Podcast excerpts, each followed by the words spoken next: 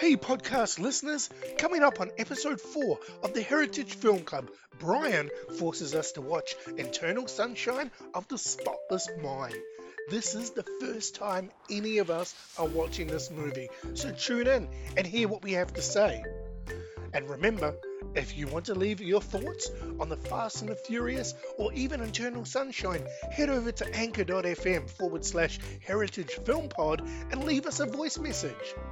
In addition, follow us on Instagram at Heritage Film Pod. Tune in on the 16th of August when your new episode drops wherever you get your podcast from.